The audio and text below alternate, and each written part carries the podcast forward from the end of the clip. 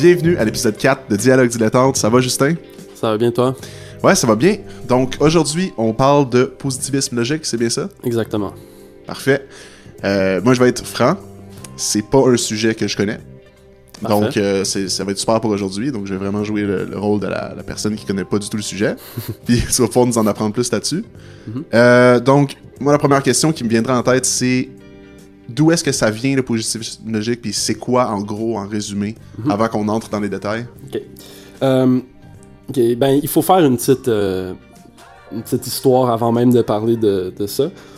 Donc, euh, si on retourne au 18e siècle, il y avait un philosophe qui s'appelait David Hume. Ouais. qui est très connu parce que euh, il a un peu ex- exposé les faiblesses euh, de- des- des théories euh, de, de la connaissance à l'époque. Donc, il y a un peu. euh, il, y a, il y a eu un regard très sceptique sur tout ce qui, ce qui voulait se proclamer comme étant une connaissance authentique. Puis, il a exposé beaucoup de lacunes dans les, les raisonnements ou dans les idées qu'il y avait à l'époque. OK. Euh, Puis Humes à la base, euh, donc je le connais de nom, comme euh, si on pouvait lui donner des, comme le catégoriser en tant que tel. Ouais. Ben, c'est un. Bon, premièrement, c'est un monstre. Là. Il, a, il a vraiment réfléchi à tout ce qui se faisait à, à son époque. Euh, c'est un très, très grand philosophe dans plusieurs domaines, dans la morale, dans l'éthique, etc.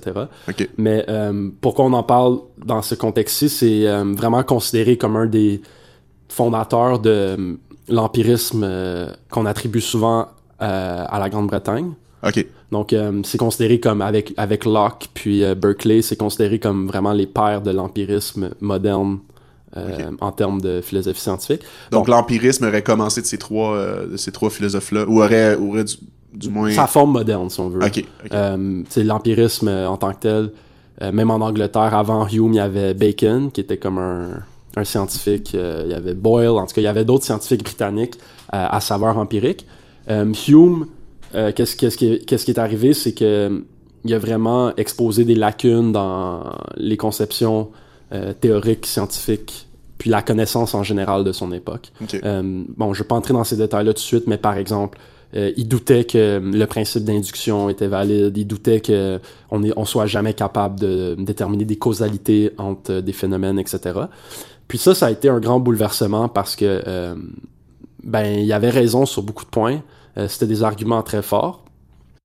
En fait, avant lui, on préconisait, on, on supposait qu'on était capable de absolument de faire des liens de cause à effet entre toutes les choses.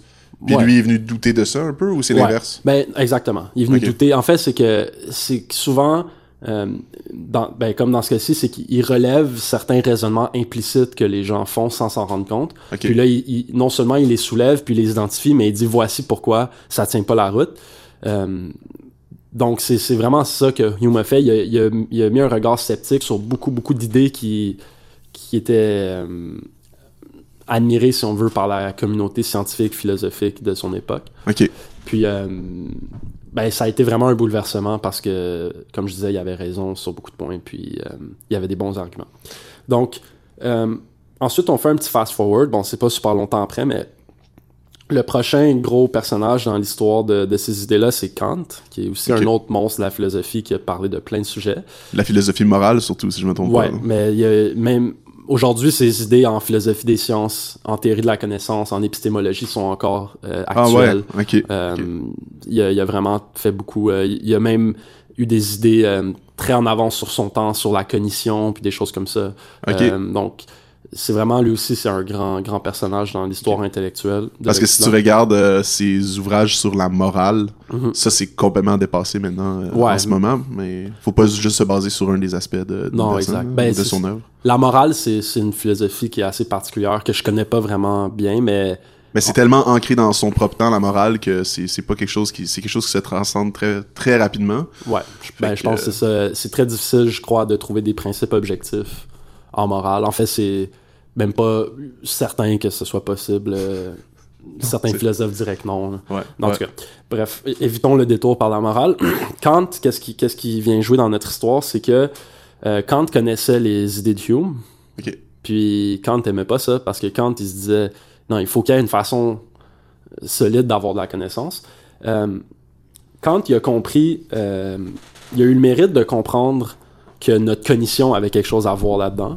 ok, que euh, contrairement à l'empirisme classique, qui dit que toute source de connaissance vient du monde, Kant il dit oui mais non parce que si on n'a pas la prédisposition cognitive à acquérir certaines connaissances, ben on pourra pas les acquérir. Donc ça, ça ne, ça ne vient pas euh, de, de, de, de tests ou d'observations empiriques, mais ça vient vraiment de notre fort intérieur puis de notre façon de conceptualiser les choses. Ouais. Puis son exemple, c'était le temps et l'espace. Donc, euh, le temps, il disait, ça, c'est une, une conception intuitive qu'on a du temps. C'est nous qui projetons notre conception du temps sur le monde. Puis c'est pas en regardant le monde qu'on découvre qu'il y a un phénomène qui s'appelle le temps, puis qu'on vient à le comprendre, etc. Ouais, mais en fait, c'est quelque chose qu'on a créé, c'est un concept qu'on a créé, puis qu'on qu'on ressent.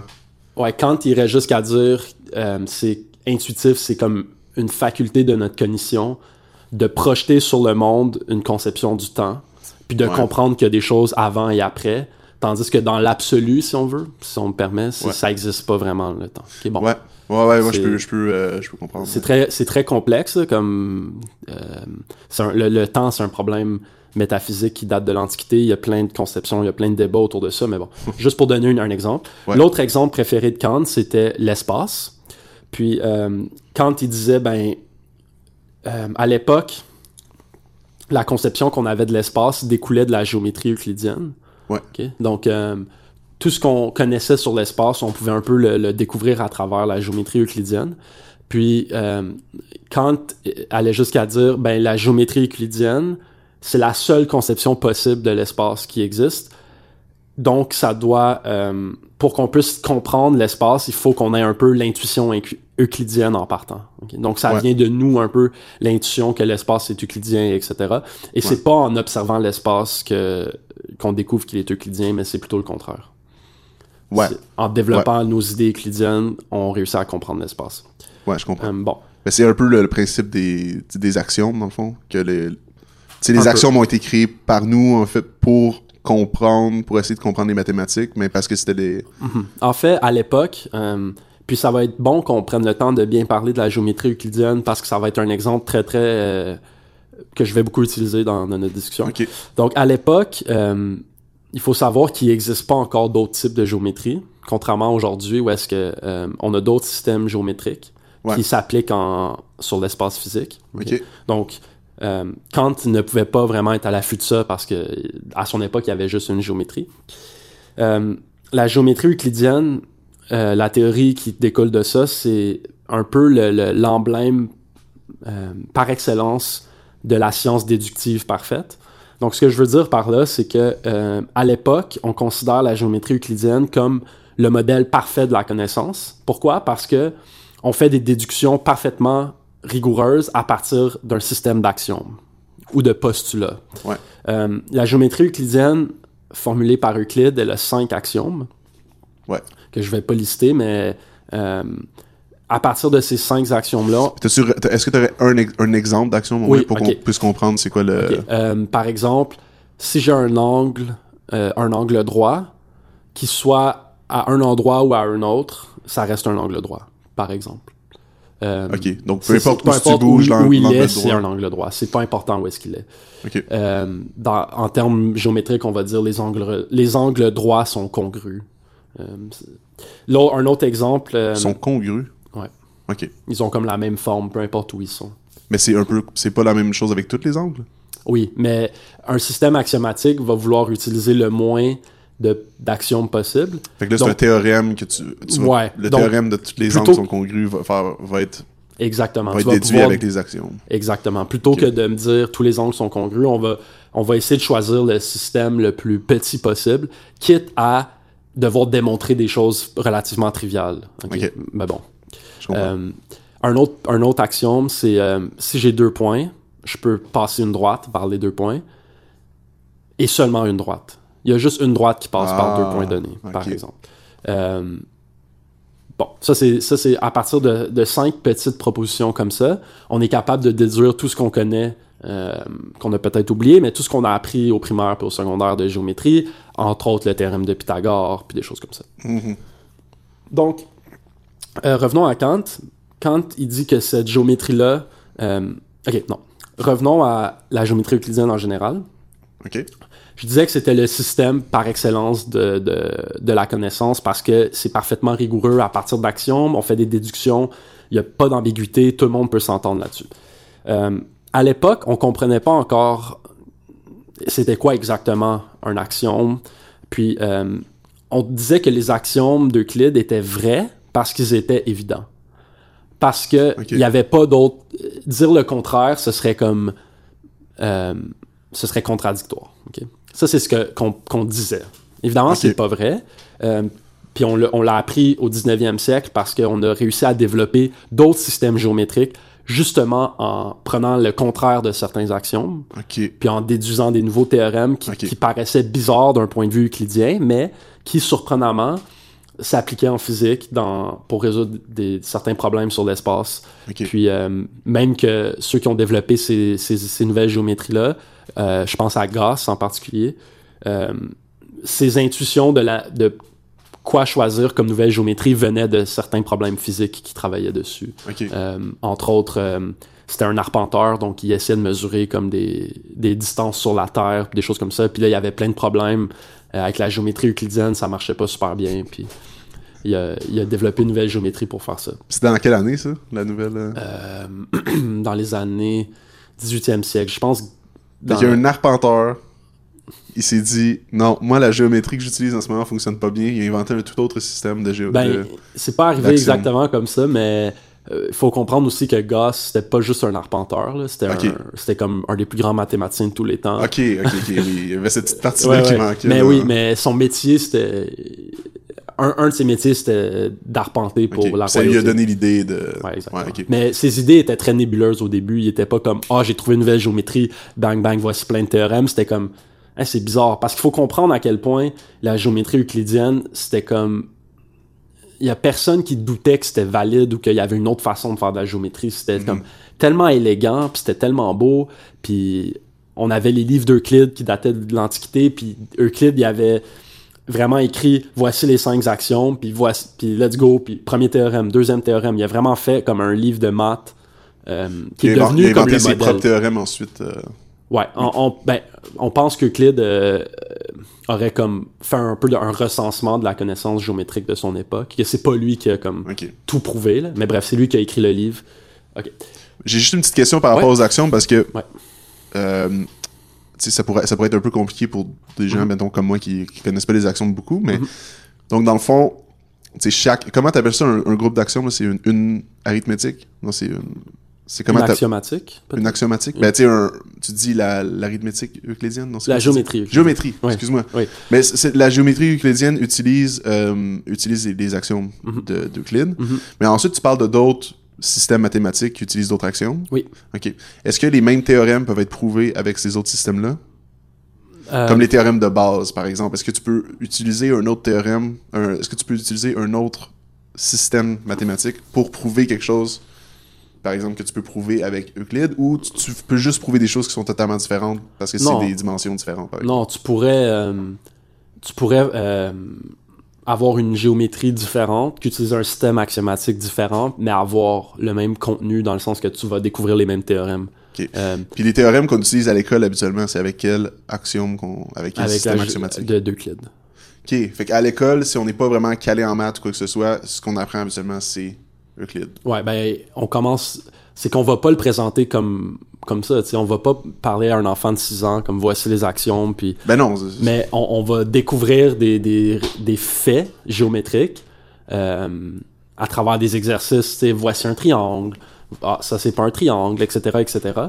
Mais Ouais. toute cette théorie-là, en fait, on est capable de toute la construire à partir de cinq axiomes de base. Ouais. Euh, puis faire des déductions 100% valides Ok. euh, d'un point de vue logique, si on veut. Ok. Parfait. Puis tu disais tantôt que justement Euclide était arrivé avec ces axiomes-là parce Mhm. qu'il trouvait que ça avait du sens, dans le fond. Que c'était évident, ouais. Donc, on peut comprendre Kant de douter de cette intuitivité-là, dans le fond. Ben, en fait, Kant ne doute pas de cette... euh, Ah, c'est ça, c'est l'inverse, dans le C'est fond. que Donc, Kant, lui- il faut comprendre que à l'époque de Kant, on est encore sous l'espèce d'emprise euclidienne comme quoi c'est comme la plus belle forme de déduction, puis tout le savoir devrait être capable de se développer comme un système axiomatique euclidien. Mais on comprend pas que les axiomes sont essentiellement arbitraires. Ouais. Que c'est pas euh, que ce ne sont pas des axiomes qui sont vrais en soi, si on veut. Non, C'est- non, c'est c'est- comme un point de départ d'une théorie. C'est pas Ouais. ah le, le monde est comme ça. Donc voici comment l'espace se comporte, etc. Mais il n'y a rien qui prouve l'action au départ. C'est vraiment un. Non, c'est- exact. arbitraire, Mais quand il va dire ce qui prouve qu'ils sont vrais, c'est qu'ils nous, a- ils nous apparaissent intuitivement vrais. Donc, ils doivent être vrais parce que. Parce que, c'est ça. Ouais, parce que notre intuition, sinon. euh, en fait, c'est une, une question qui se pose, comme pourquoi notre intuition devrait être vraie, puis etc. Puis il va, il va élaborer beaucoup là-dessus dans, dans sa réflexion. Euh, bon. Donc, Kant, euh, encore sous l'idée que le système euclidien, c'est un peu le système par excellence, que toute connaissance devrait être se faire sous un modèle déductif comme ça. Euh, bon, il, f- il- il doit faire face aux critiques de Hume, euh, qui met un regard sceptique sur pas mal tout ce qui se fait à l'époque. Ouais. Kant, il va, il va essayer de régler ce problème-là parce qu'il n'est pas satisfait de,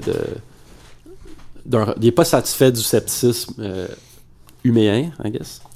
Euh, lui, il veut essayer de régler le problème. Donc, sa façon de le régler, ça va être euh, de postuler cette espèce de cognition, si on veut, cette espèce de, de conception a priori qu'on a du monde, puis de voir comment euh, les, les, les phénomènes physiques interagissent avec nos conceptions cognitives, si on veut, pour créer une espèce de, d'idée qu'on se fait ou une espèce de j'ai, pas le mot qui me vient en tête là. En anglais on va parler de comme euh, sense content donc un peu le contenu de nos sens etc bref. Pourquoi je parle de tout ça c'est que euh, Kant il a vraiment comme fait des grands pas euh, dans les problèmes de la connaissance il a vraiment compris les subtilités de Hume il a, il a réglé certains des problèmes il a avancé des nouvelles idées. Puis euh, ça, à, son, à cette époque-là, euh, les idées de la logique, en général, c'était encore les idées de la logique d'Aristote. Donc, euh, si, vous- si on a fait un cours de philo au cégep, on apprend euh, c'est quoi le syllogisme. Puis l'exemple classique du syllogisme, c'est euh, tous les hommes sont mortels, Socrate est un homme, donc Socrate est mortel. Mhm. Euh, c'est encore ces espèces de syllogismes logiques-là qui sont. Qui priment sur toute la réflexion de la logique. Puis Kant va même dire que depuis Aristote, il n'y a pas eu de développement en logique. Puis il va dire, ben ça, c'est parce que il y a juste une logique qui existe, puis on l'a déjà découvert, puis il n'y a plus rien à dire là-dessus de toute Wow, façon. ok. C'est un gros statement, ça. Ouais, mais euh, quand on y pense, ça, ça a quand même du sens parce que si on se met dans la peau de Kant, euh, Kant, il voit la logique comme les règles de notre pensée.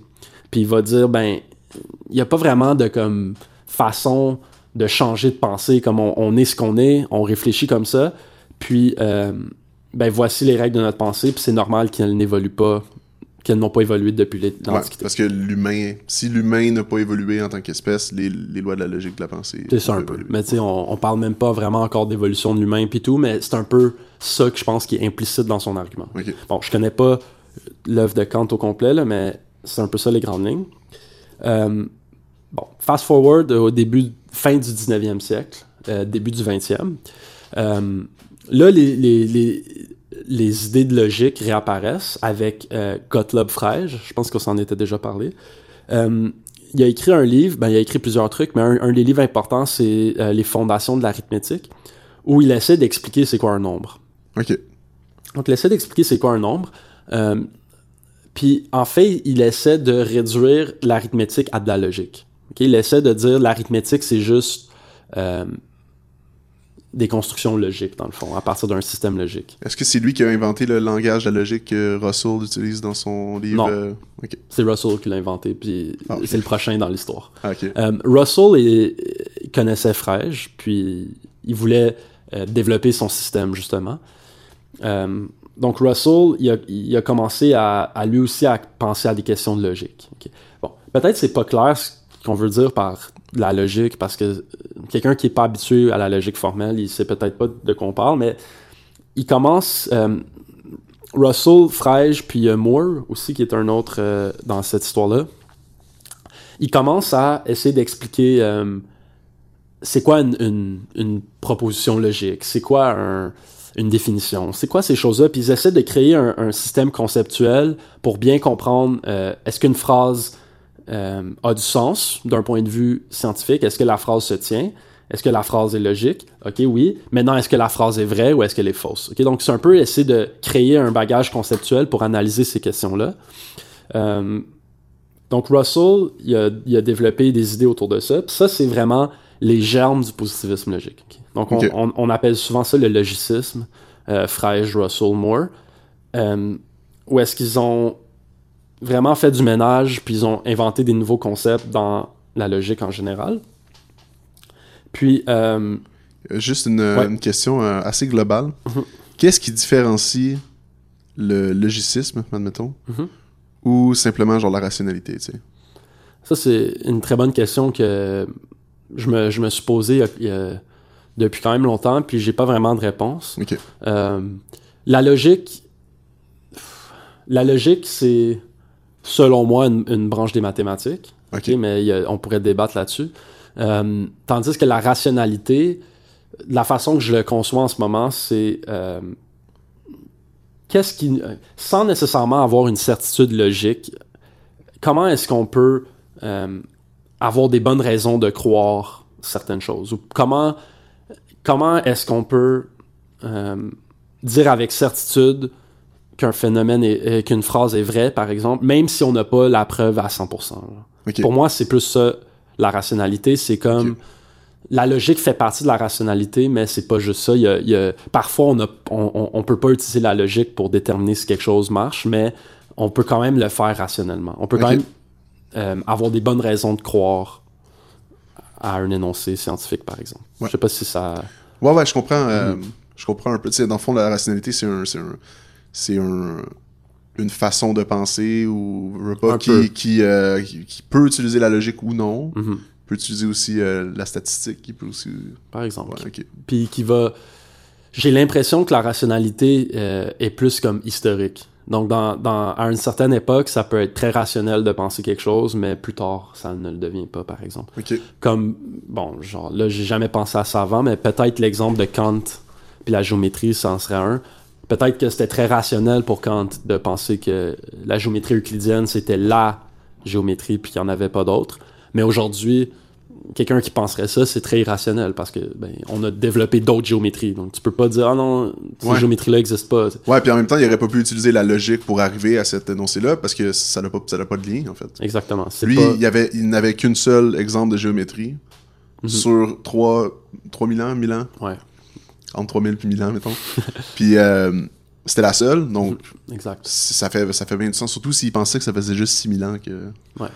que l'humain existait. Ben, je pense pas que Kant pensait ça mais Non, c'est vrai, c'est une théorie qui est venue après. Hein. je sais pas mais Mais Non. ouais, mais si, si justement il pensait que, ouais bon, euh, il y en avait juste une, Mhm. ben dans ce cas-là, euh, c'est très rationnel de penser que ça va être la seule. là. Exactement. OK, donc, bon, on fait un petit détour historique par Hume et Kant parce que je pense qu'ils sont importants euh, dans cette histoire-là.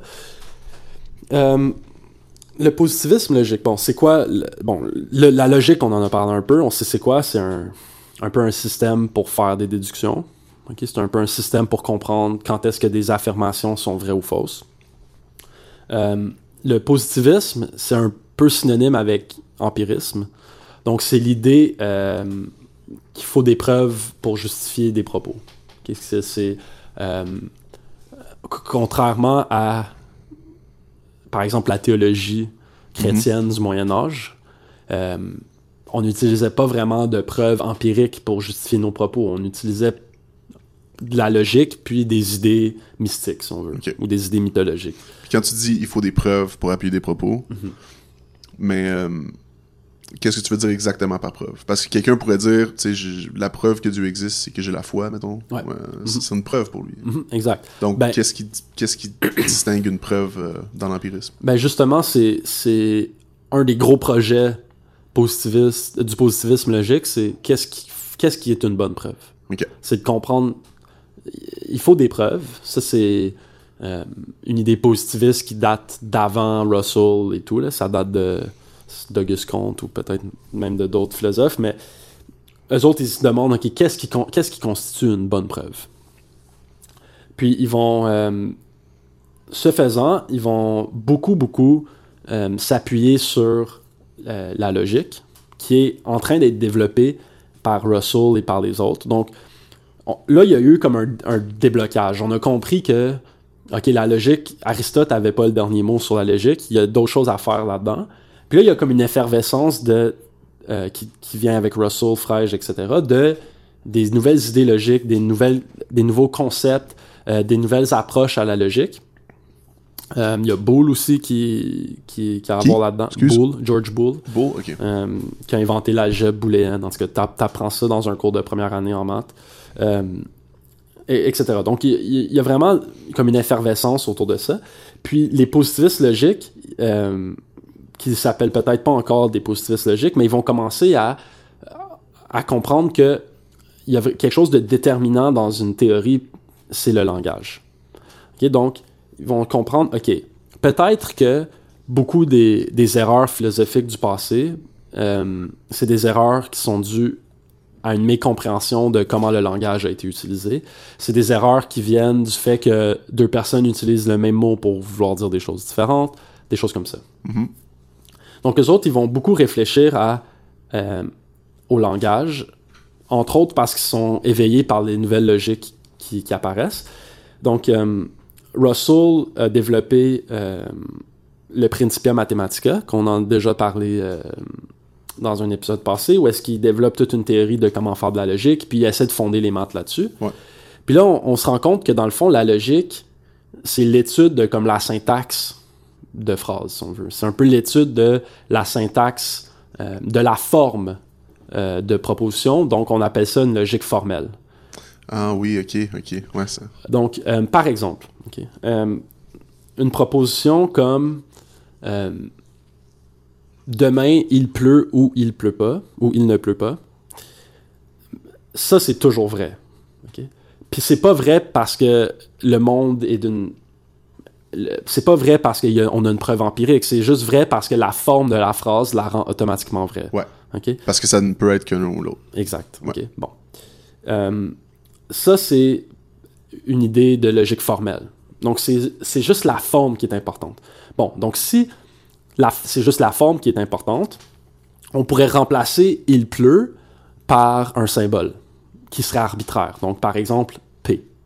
La lettre P. Donc, la phrase pourrait être remplacée par P ou non P. Donc, il pleut ou il ne pleut pas. Ouais. Puis là, on se rend compte que ben, toutes les phrases qui ont cette forme-là vont être vraies par défaut. Ouais. Puis ça, c'est comme une découverte importante, de découvrir euh, jusqu'où est-ce qu'on peut pousser les arguments de forme. Parce que euh, Aristote avait compris que le syllogisme, c'était juste la forme qui est importante, mais eux, ils vont vraiment pousser ça à l'extrême. Puis euh, c'est beaucoup en lien avec le développement des maths à l'époque, où euh, on essaie de formaliser les maths, justement. On essaie de les rendre vrais par défaut. OK? De, de pas que les maths ne dépendent pas d'un observateur ou ne dépendent pas d'une expérience, que ce soit juste la structure même des maths qui les rendent vrais. Ok. Je sais pas si. Mais un peu comme il a fait dans. C'est un peu l'exemple qu'il a fait dans son livre euh, qui a prouvé 1 plus 1. Exact. Il a fait ça, dans le fond, de d'essayer d'aller prouver la structure de la science, euh, de, de, de la maths en prouvant 1 plus 1 avec des suites logiques. Exactement. En- Ou est-ce que ça serait juste une question de la forme qui serait importante? Ouais, ok.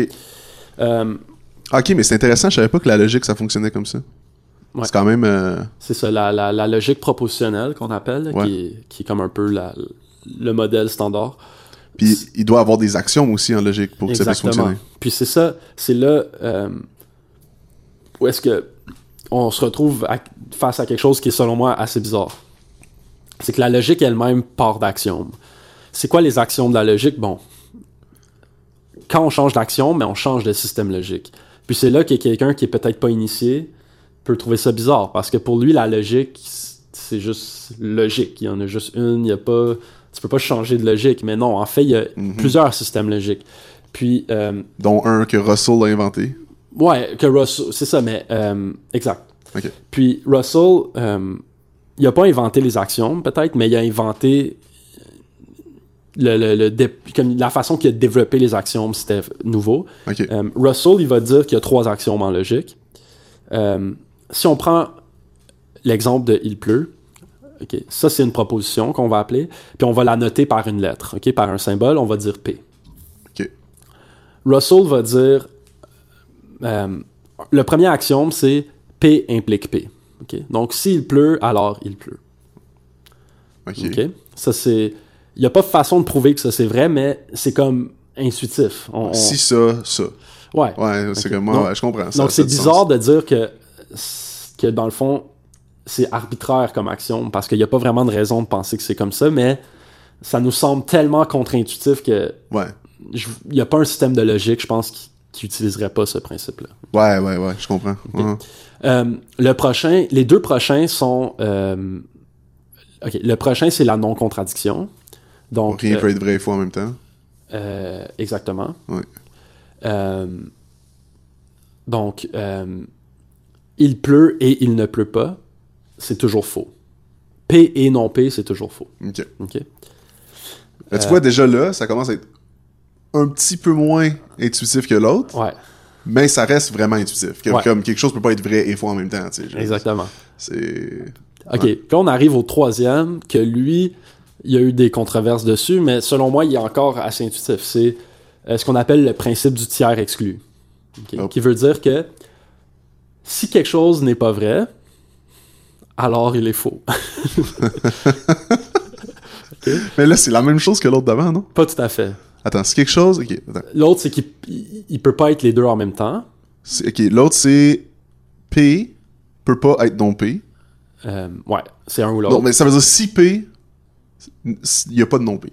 Exact. Et l'autre, c'est Euh, non P n'est pas égal à non P? non, pas non P, c'est P. C'est de dire, ok, le deuxième, il dit, tu peux pas être les deux en même temps. Ouais. Le troisième dit, il faut que tu sois un des deux. Et seulement un Ah, ok. Fait que ça peut pas être zéro. Fait que quand tu dis demain, ben, mettons, si je disais demain, il peut pas pleuvoir et non pleuvoir, mais je pourrais dire, ouais, mais il pourrait neiger. Mais mettons, le troisième axiome dirait, tu peux pas utiliser cet exemple-là. Parce que des deux. Moi, il genre. y a pas, y a pas de genre, Ben, je sais pas si c'est. Ben, c'est parce que là, t'as introduit une autre proposition qui était comme pas là. j'ai introduit un autre élément. Ouais. Mais je pourrais Mais- pas dire, euh, je m'abstiens de répondre. Ok. Euh, J'essaie de comprendre. oui, c'est un- peu ça. C'est un peu ça. Il existe pas des propositions qui flottent entre les deux. Qui sont ni vraies ni fausses. Ok. Euh, ça, ça a été débattu beaucoup dans le 20e siècle. Euh, puis je, je Comme par Popper, genre? Euh, non, par Base. non, par les philosophes, par des mathématiciens qu'on appelait des intuitionnistes. Donc eux, ils vont dire, ok, euh, si on prend par exemple en mathématiques, euh, il y a une idée qui est la preuve par contradiction. Ok. L'idée de la preuve par contradiction, c'est de dire, si je prouve que quelque chose ne peut pas être faux, alors il doit être vrai. Est-ce que c'est la même chose que prouvé par l'absurde? Oui, exactement. C'est le- même, c'est exactement la même chose. Donc, euh, on appelle ça par contradiction, par l'absurde, euh, reductio ad absurdum, si on veut euh, flex notre latin, etc. Donc là, il y a beaucoup de preuves en maths qu'on va appeler des preuves non constructives parce que au lieu de prouver que quelque chose est vrai, on va prouver que cette chose-là ne peut pas être fausse. Puis on va utiliser le principe du tiers exclu pour dire si quelque chose n'est pas faux, alors il doit être vrai. Mais ça, il y a des mathématiciens qui sont pas d'accord. Parce qu'ils vont dire le problème avec ça, c'est que euh, on n'arrive pas à comprendre pourquoi le truc est vrai des fois. Euh, un des exemples, souvent, c'est on, va prouver qu'il y a un objet mathématique qui existe avec les propriétés. On va dire, OK, soit un, un nombre qui a telle propriété. On va prouver qu'il existe en prouvant que s'il n'existait pas, ça mènerait à une contradiction. Mais ça va pas nous dire c'est quoi ce nombre-là. On a juste comme prouvé qu'il existait. Puis les intuitionnistes vont pas être satisfaits. Ils vont dire non, il faut pas qu'on qu'on fasse ça parce que là, on prouve que quelque chose existe sans savoir c'est quoi, sans avoir un exemple, sans comprendre pourquoi il existe. On a juste montré que la contradiction, euh, que s'il n'existait pas, ce serait contradictoire, mais euh, c'est pas satisfaisant selon eux. Ok. Donc, bon, le petit détour par là, c'est juste pour montrer que la logique elle-même, elle est axiomatique. Donc, par essence, il y a de l'arbitraire dedans. Donc, on pourrait ne pas s'entendre sur les axiomes. On pourrait changer les axiomes pour développer des nouvelles logiques. Puis ça, c'est une idée, je pense, Euh, que pour moi, c'est comme très clair parce que j'ai je comprends ces choses-là, puis j'ai fait des maths, etc. Mais pour quelqu'un de pas initié, ça peut être très bizarre, je pense. Du moins, les premières fois que j'ai entendu ça, c'était comme. Ouais. Je me souviens, j'étais avec mes amis, puis on mangeait, puis là, on, on parlait de logique, puis tout, puis on- je me demandais, est-ce que vraiment, comme. Me semble là, que dire que genre P implique P, comme tu peux pas vraiment avoir autre chose que ça, mais tu peux pas non plus prouver que c'est vrai. Donc, il y a comme Mhm. quelque chose de comme. euh, c'est comme dérangeant un peu, là. C'est Ouais. vraiment bizarre. Ouais. Mais le 3, justement, comme tu disais, tu sais, le... c'est vraiment intuitif, ça. Fait que je- on peut comprendre. Mais déjà, le troisième, il semble être. euh, que, quelque chose ne peut pas être un ou l'autre. là. Ah non, Euh, quelque chose qui doit être un ou l'autre, qui doit être Ouais, vrai ça. ou faux. Qui doit absolument être vrai ou faux, tu sais. Ouais. En tout cas. Mais, Ouais. euh, Ouais, mais ouais, ça, pose beaucoup de questions de. Mais tu vois, déjà, lui, lui je, peux, je peux facilement concevoir qu'on développe d'autres systèmes logiques où, par exemple, euh, on permet des degrés de vérité, comme quelque chose peut être partiellement vrai, par exemple. Ouais, Des ouais, choses- ouais. Mais Est-ce que ça existe, ça? Il y en a Oui, des. oui, oui. Il y a, il y a- il y a la logique floue qu'on appelle, euh, où on associe justement un pourcentage de vérité plutôt que de dire que quelque chose est vrai ou faux. Euh, Puis ça, c'est ça c'est très intéressant, moi je trouve personnellement. Puis qu'est-ce qui est encore plus intéressant, autre que d'un point de vue philosophique, mathématique, c'est que en intelligence artificielle, ils programment beaucoup d'ordinateurs avec, avec la logique floue. Euh, puis les ordinateurs sont plus flexibles, sont plus malléables, ils réagissent mieux à, à certaines situations que s'ils sont programmés binaires, que tout doit être vrai ou faux.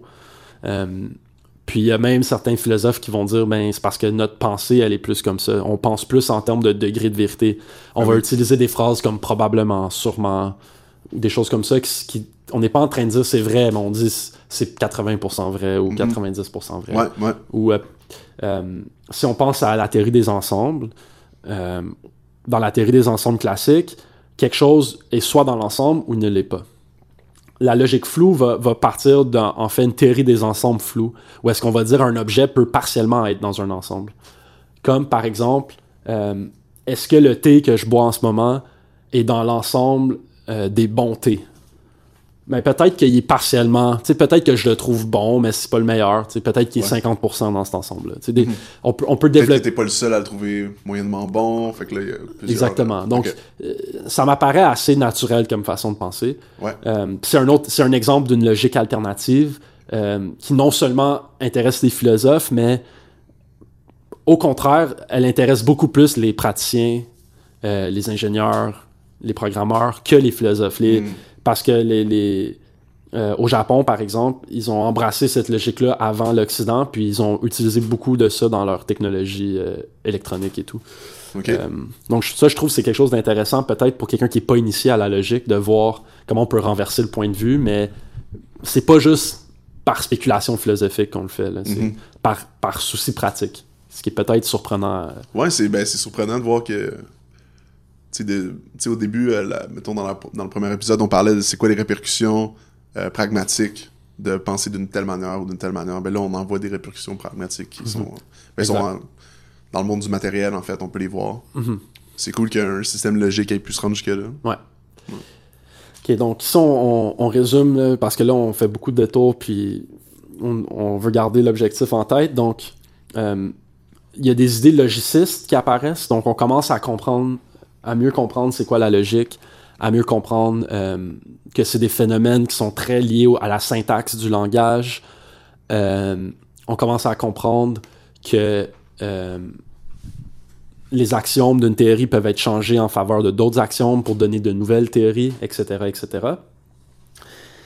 L'autre côté du positivisme logique, c'est la partie positiviste, la partie empiriste, qui est qu'est-ce qui justifie des propositions empiriques. Donc, dire euh, la Terre est ronde, comment est-ce que je prouve ça? Ok. Donc, il y a une grosse partie euh, du positivisme logique qui va euh, dire si quelque chose n'est pas prouvable avec une expérience, ou si quelque chose ne pourrait pas en principe être prouvé, alors c'est non scientifique. Donc la, la phrase en tant que telle n'a pas de sens. Euh, non, la phrase en tant que telle n'est pas scientifique. Puis les positivistes logiques vont aller plus loin et dire même cette phrase-là n'a aucun sens. Donc une phrase comme... En fait, les positivistes logiques, tout ce qui est métaphysique, ils vont vouloir éliminer ça comme du non-sens. ok? Ils vont dire, euh, dire que Dieu existe, par exemple, c'est du non-sens parce qu'il n'y a aucune façon de le prouver ou de le réfuter empiriquement. ok? Selon eux. Donc, ça n'a même pas. Non seulement c'est comme. C'est pas scientifique, ce qui est. Je pense qu'aujourd'hui, on est pas mal d'accord avec ça. Ouais. Ils vont dire. Non seulement c'est non scientifique, mais ça n'a même pas de sens. Ça n'a même pas un sens de parler de ça parce que ça n'a aucune répercussion sur le monde qu'on vit dedans. Que ce soit. Il n'y a aucune façon. Il n'y a aucun lien entre cette phrase-là puis le monde qu'on vit dedans. Ouais. Ouais, ouais, je Donc, comprends. ça n'a même pas de sens. C'est juste du langage. C'est absurde. Juste... Exactement. C'est juste. Ça a autant de sens que dire euh, le nombre 5 est bleu, genre, qui est comme un de leurs exemples préférés. C'est ça leur exemple. Ben, il y, a- il y a des. Ouais, c'est un de leurs exemples. Le nombre 5 est bleu. Donc, ils vont dire ça n'a juste pas de sens. ok? Puis, ils vont pousser cette idée-là à l'extrême. Ils vont dire que la philosophie. euh, en, en fait, la philosophie, depuis le début, elle se trompe. ok? Le but de la philosophie. Par exemple, euh, si on, on se restreint à la philosophie des sciences, la philosophie des sciences, son but, ce n'est pas de trouver une fondation première pour la science. C'est pas de comprendre c'est quoi le fondement des sciences. Le but de la philosophie, c'est de donner des définitions. De donner des définitions de concepts philosophiques, de concepts scientifiques. Selon eux, tous les problèmes proprement philosophiques, donc qui ne sont pas métaphysiques, ce sont juste des problèmes de définir des termes qu'on utilise. Euh, par exemple, euh, c'est quoi une bonne preuve empirique? Pour eux, c'est juste une question de définir ce qu'on veut dire par ça, puis de bien le définir, de bien comprendre comment c'est utilisé par les scientifiques et les philosophes, etc. Puis de sortir les contradictions logiques euh, dans les utilisations pour avoir un concept qui est clair. Ok. Donc, ça, c'est ce qu'on appelle la philosophie analytique, qui est euh, plutôt que des, des- des espèces de grands systèmes sur le monde, un peu comme euh, les idéalistes allemands ou comme les, mettons, comme Platon, Aristote, de dire, ah, voici comme une explication cosmologique de tout, puis là, tout découle de ça. Eux vont plus se dire, on va aller faire du ménage dans les contradictions logiques qu'on a dans notre langage.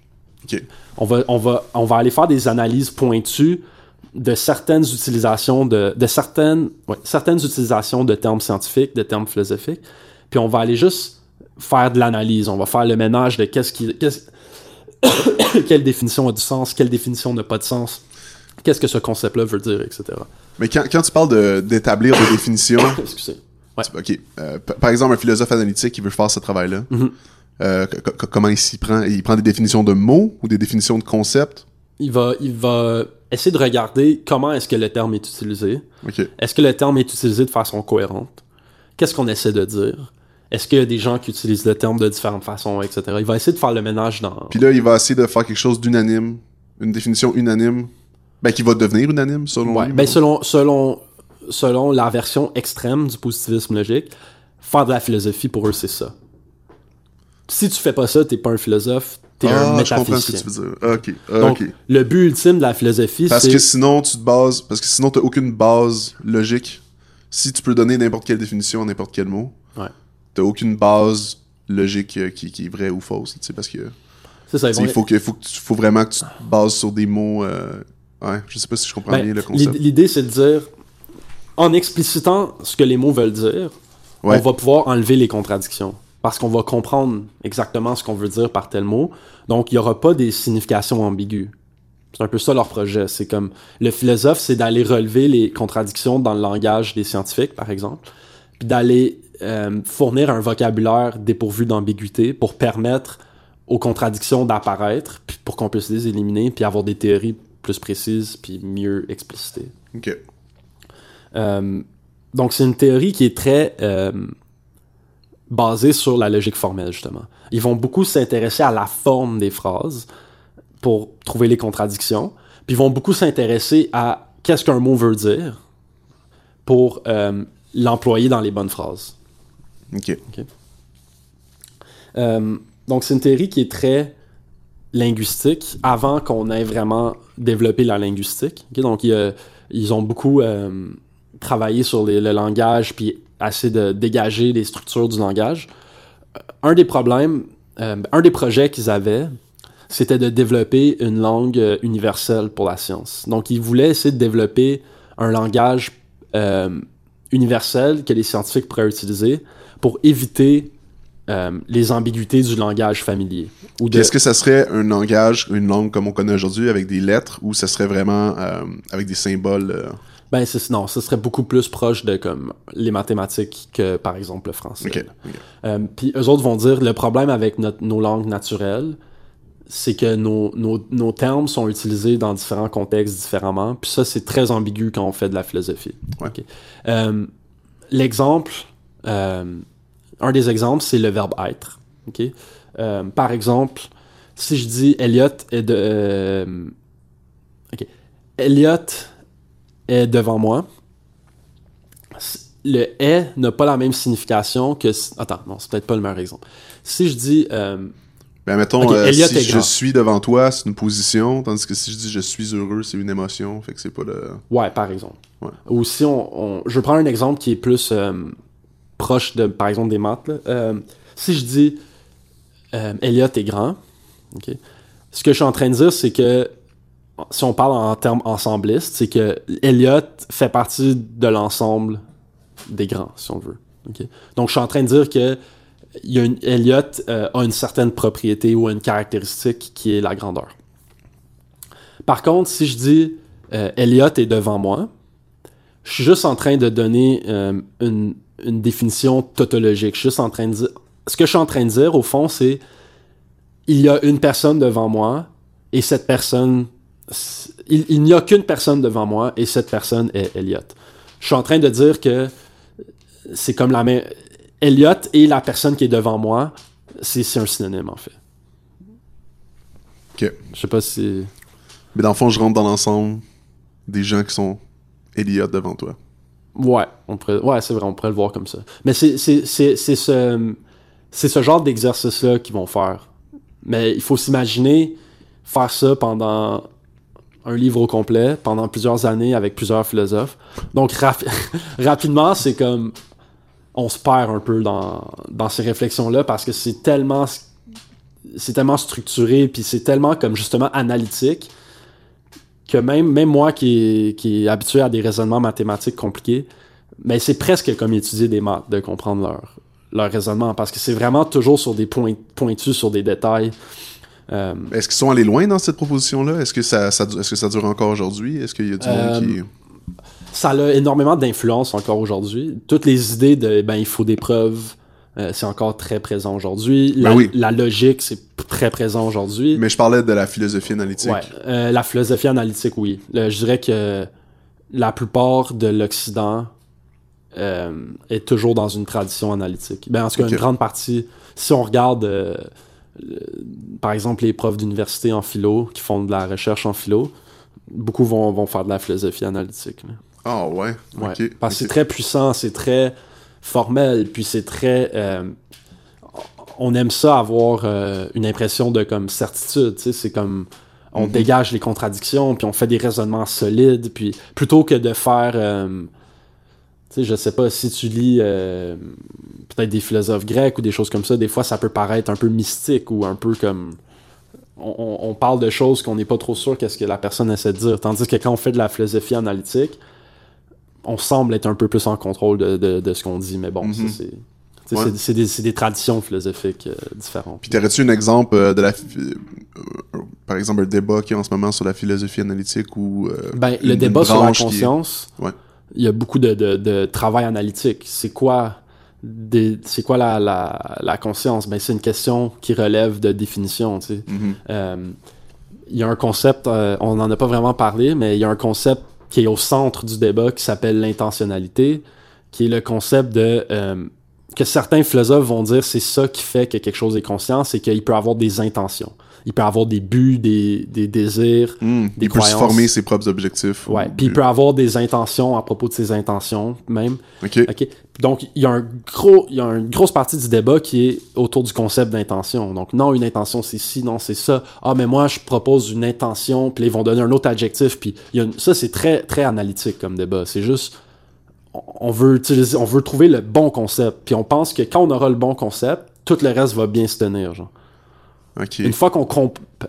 C'est comme le pari que si on comprend bien ce que c'est l'intentionnalité, puis on le définit bien, le reste de la théorie va, va comme se placer correctement autour de ça, puis on va mieux comprendre qu'est-ce qu'on essaie de faire. Ok, je comprends. Y a des choses qu'on a réussi à mieux comprendre euh, des choses qui viennent en tête qu'on a réussi à mieux comprendre à cause de cette euh, philosophie-là? Oui, ben tout- toutes les, les idées de comme qu'est-ce que c'est une théorie scientifique, qu'est-ce que c'est un système axiomatique, tout ça c'est c'est c'est toutes des, des, des contributions du positivisme logique de la philosophie analytique. Ok, ok. Nice. C'est qui les grands penseurs en philosophie analytique? Euh, ben les, les les premiers c'est en tout cas les plus grands les premiers à être euh, à avoir une bonne influence, je pense que c'est vraiment Russell, Frege, tout ça. Ok, Euh, que en l'essence même de leur travail qui était de comme développer des systèmes logiques c'est très analytique comme comme travail Euh, ensuite dans le positivisme logique il y a euh, les grands noms il y a Wittgenstein euh, qui était un étudiant de Russell. Il y a Hempel il y a Reichenbach il y a Schlick il c'est des philosophes viennois là, pour la plupart. Donc ils étaient à Vienne. Puis euh, me semble tout se passe à Vienne dans le 19e siècle, non? Au 20e siècle, ouais. Oh, ben, Au 20e siècle, ouais, ouais, dans c'était- les années 1900. c'est- le, le- ce qui est arrivé, c'est que avant, disons au 19e, 18e, tout ça, c'était beaucoup euh, en France, en Allemagne.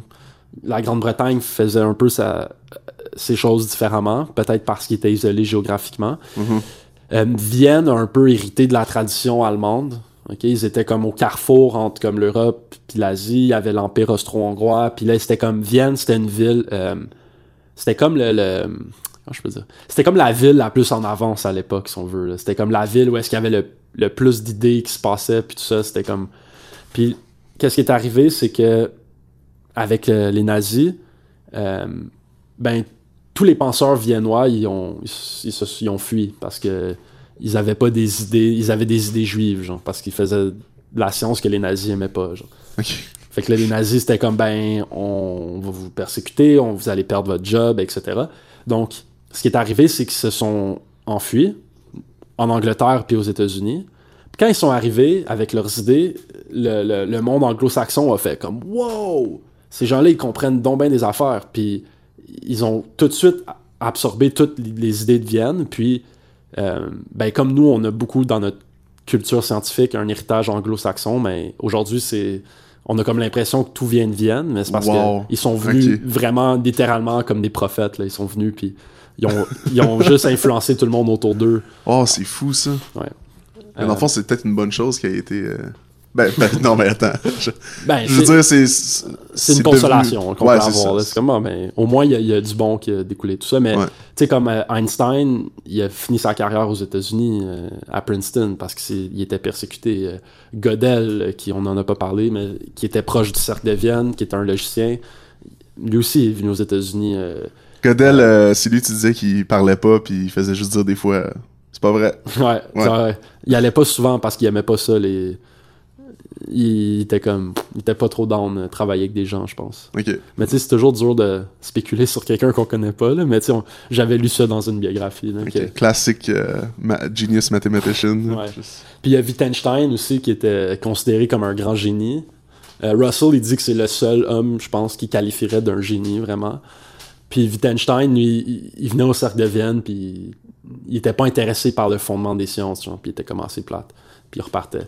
Il faisait quoi, Wittgenstein? C'était. Wittgenstein, c'est. euh, en fait, ce qui est, ce qui est drôle, c'est que le cercle de Vienne puis les positivistes logiques, leur comme premier.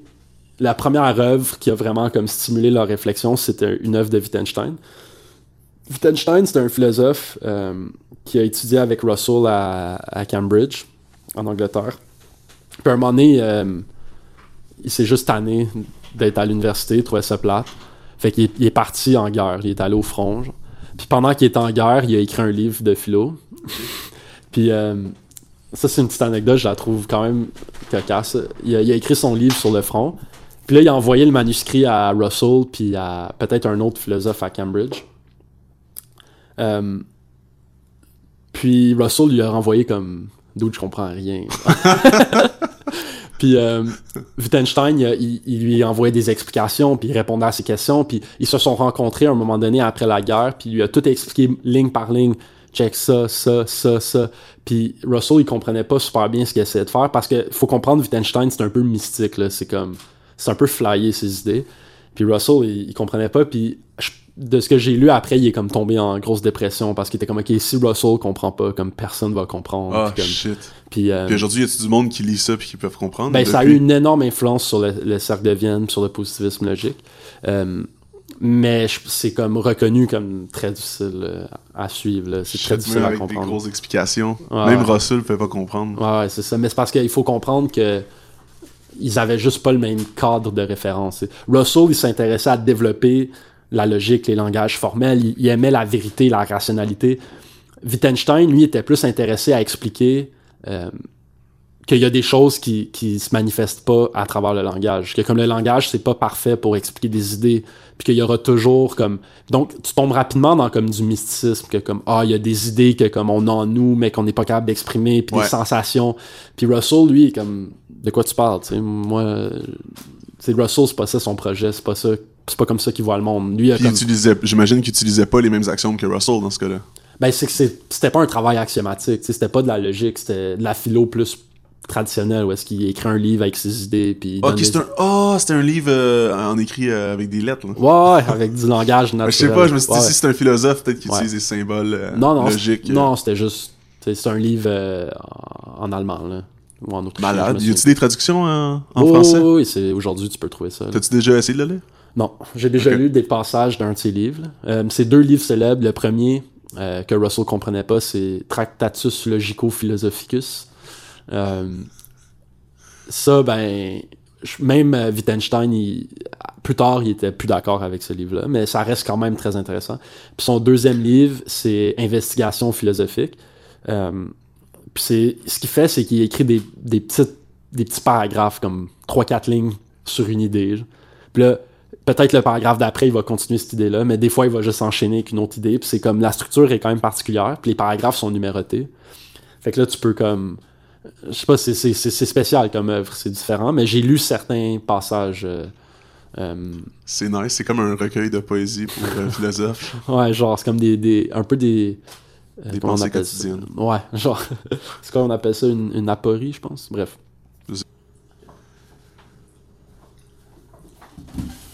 Ça va juste. Ouais. Et fait que je vais juste. Je vais closer. euh. Ouais. Ok, donc. euh, Non.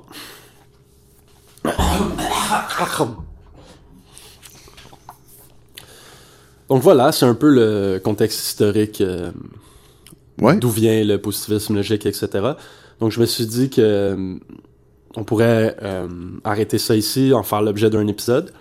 Puis Ouais. euh, au prochain épisode, on pourrait continuer euh, là-dessus, puis expliciter un peu euh, qu'est-ce qu'une théorie scientifique aujourd'hui, c'est quoi un résultat euh, empirique, qu'est-ce qui est une justification empirique, etc.